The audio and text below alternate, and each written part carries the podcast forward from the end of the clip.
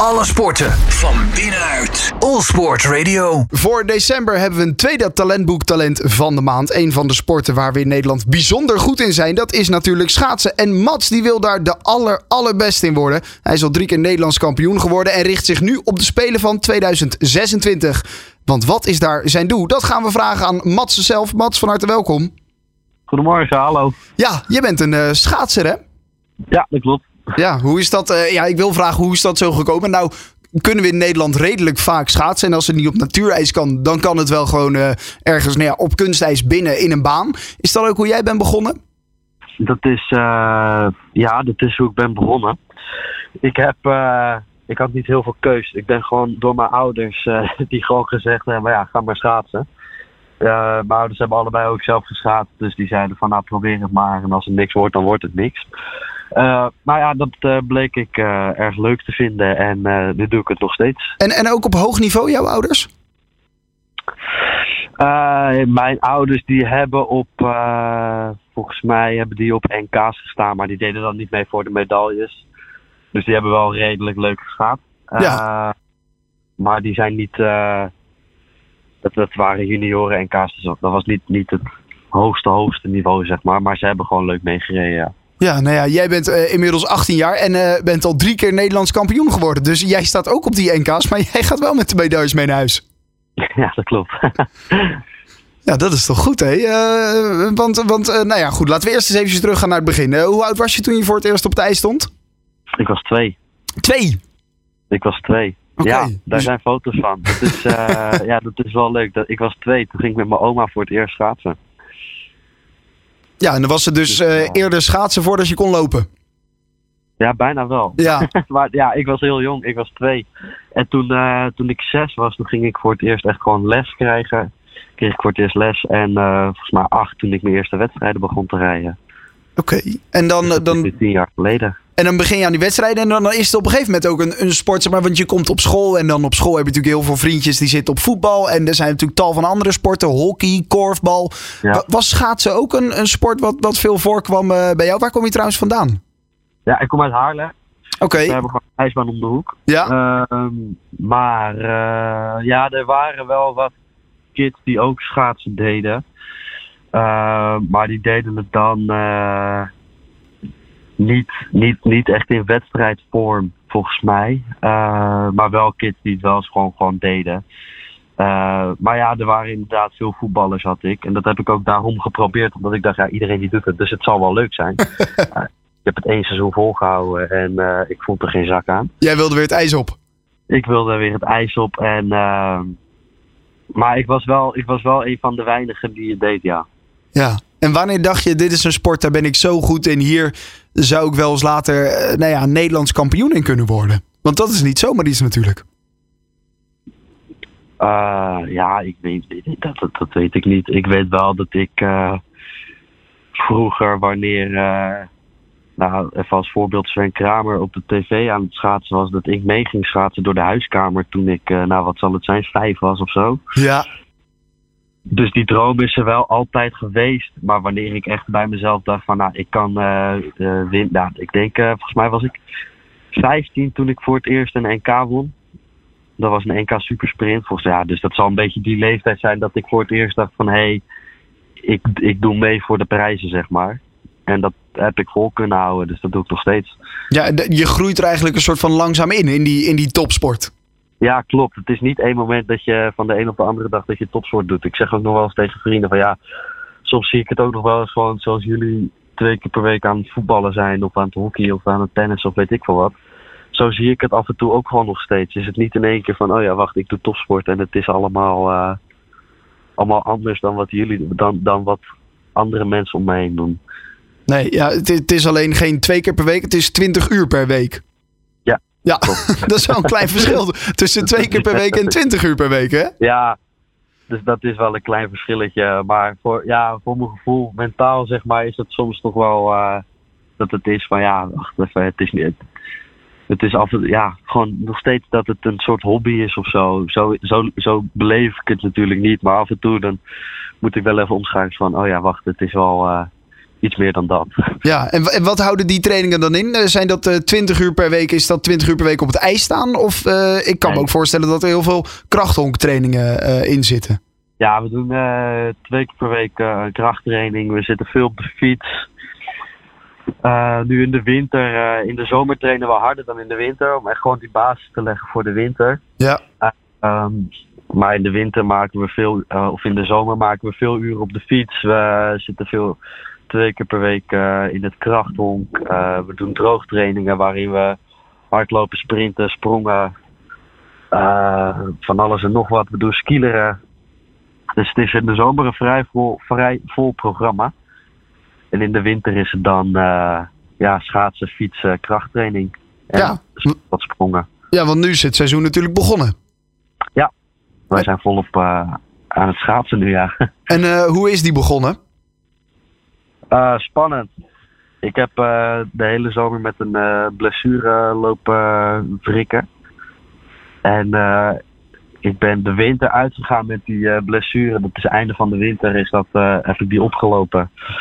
En eh, dat ging heel goed, waardoor ik dacht van hé, hey, het zou, eh, ik zou gewoon een normale zomer kunnen draaien. Want we hebben dan na de winter even vier tot zes weken waarin we heel eh, rustig aandoen.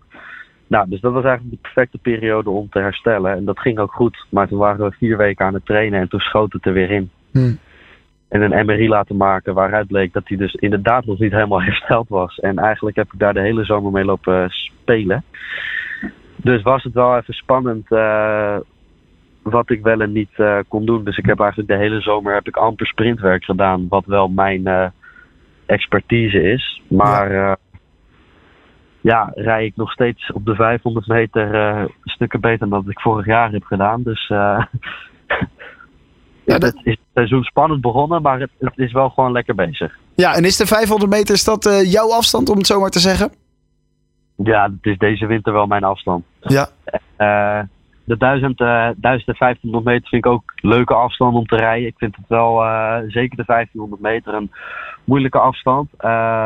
Maar ik heb daar dit jaar iets meer moeite mee. En dat eh, komt door die zomer waarbij ik met die blessure heb lopen kloten. Eh, dat ik toch wat minder werk heb kunnen doen dan, eh, dan nodig was. Want is dat conditioneel dan lastig? Of merk je gewoon dat de spieren na twee rondes niet meer aankunnen? ik denk dat het ja, vooral conditioneel en misschien ook wel, ook wel op kracht inderdaad, dat dat de twee, eh, dat dat de twee boosdoeners daarin zijn. Ja. En eh, ja, daar baal ik wel van. Nu is het niet zo dat ik denk, eh, nou, ik kan het nog steeds, nog steeds goed, nog steeds, nou goed, nog steeds prima. Maar daar moet, daar moet nog wel wat, wat aan gedaan worden, ja. Ja. Hey, je hebt een doel voor jezelf natuurlijk. Eh, en eh, dat eh, staat ook beschreven op jouw pagina van het talentboek. En dat doel is 2026, de Olympische Spelen. En niet alleen Olympische Spelen, maar ook goud halen op de Olympische Spelen. Ja, klopt. Dat is een, dat is een vrij hoog doel, hè, Mats? Ja, dat weet ik. Oké, maar in ieder geval goed dat je doelen voor jezelf hebt. Daar, daar, daar word ik blij van. Dat vind ik altijd goed om te zien. Eh, maar 2026, dat is iets dat. eh, hoe lang zit dat al in jouw hoofd? Die, die spelen van Milaan? Ja, sinds eh 2022 denk ik zoiets. Ja. En weet je of dat realistisch is of niet? dat, dat weet je natuurlijk niet. Ik weet wel dat ik gewoon wel iets heb om altijd eh, naartoe te werken. En eh, wat bij mij, waar, waar ik op aanga, waar andere mensen op aangaan. En eh, ja, Marijn Schepenkamp was ook 21 toen hij op de Spelen stond. Dus het kan, het kan zeker. Zeker. Ja. Maar goed, daarvoor moet er nog zeker het een en ander gebeuren. En daar heb ik nog twee jaar voor. En eh, ja, of dat lukt of niet, dat zien we over twee jaar. ja, exact. Je hebt dus nog twee jaar. eh, nou ja, natuurlijk om, om te verbeteren, om jezelf te kwalificeren. Hoe zien. Dan, gaan we daarna nog wel weer even opnieuw naar die spelen toe. Maar eerst, hoe zien die komende twee jaar eruit? Wat, wat wil je daarin allemaal gaan bereiken?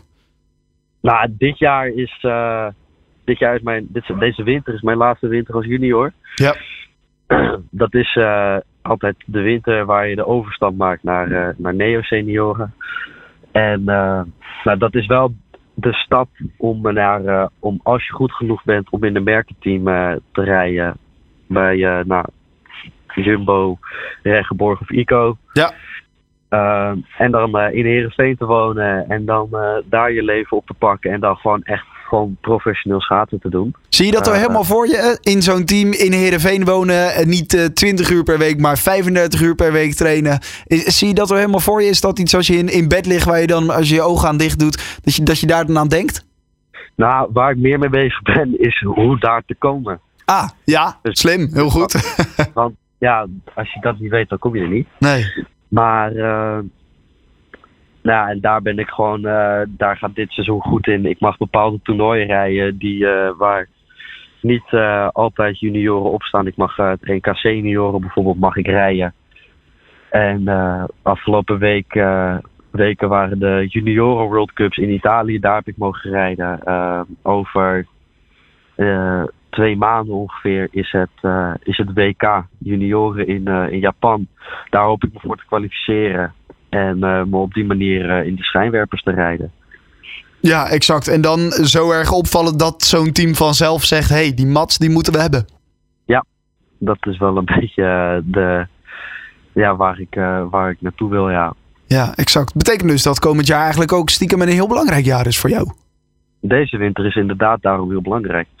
En hoe volgende winter dan loopt, ja, daar, dat weet ik niet.